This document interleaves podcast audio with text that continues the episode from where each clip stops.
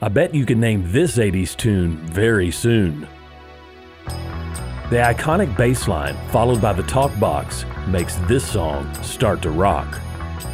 Living on a Prayer was an anthem everyone could tote, but karaoke time, it was Living on a Scare by everyone trying to hit that high note. Tommy and Gina were trying to hold on to what they've got and realized they had each other, and that's a lot. For love, they'll give it a shot. Having faith in your own faith is wishful thinking, but placing your faith in Jesus' death and resurrection for your sin is salvation. You're over halfway there when you realize you don't have a prayer without Him. Trying to do it yourself is a total sham, so God promised security for anyone who would have faith like Abraham.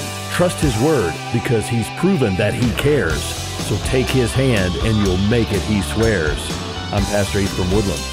Think about it.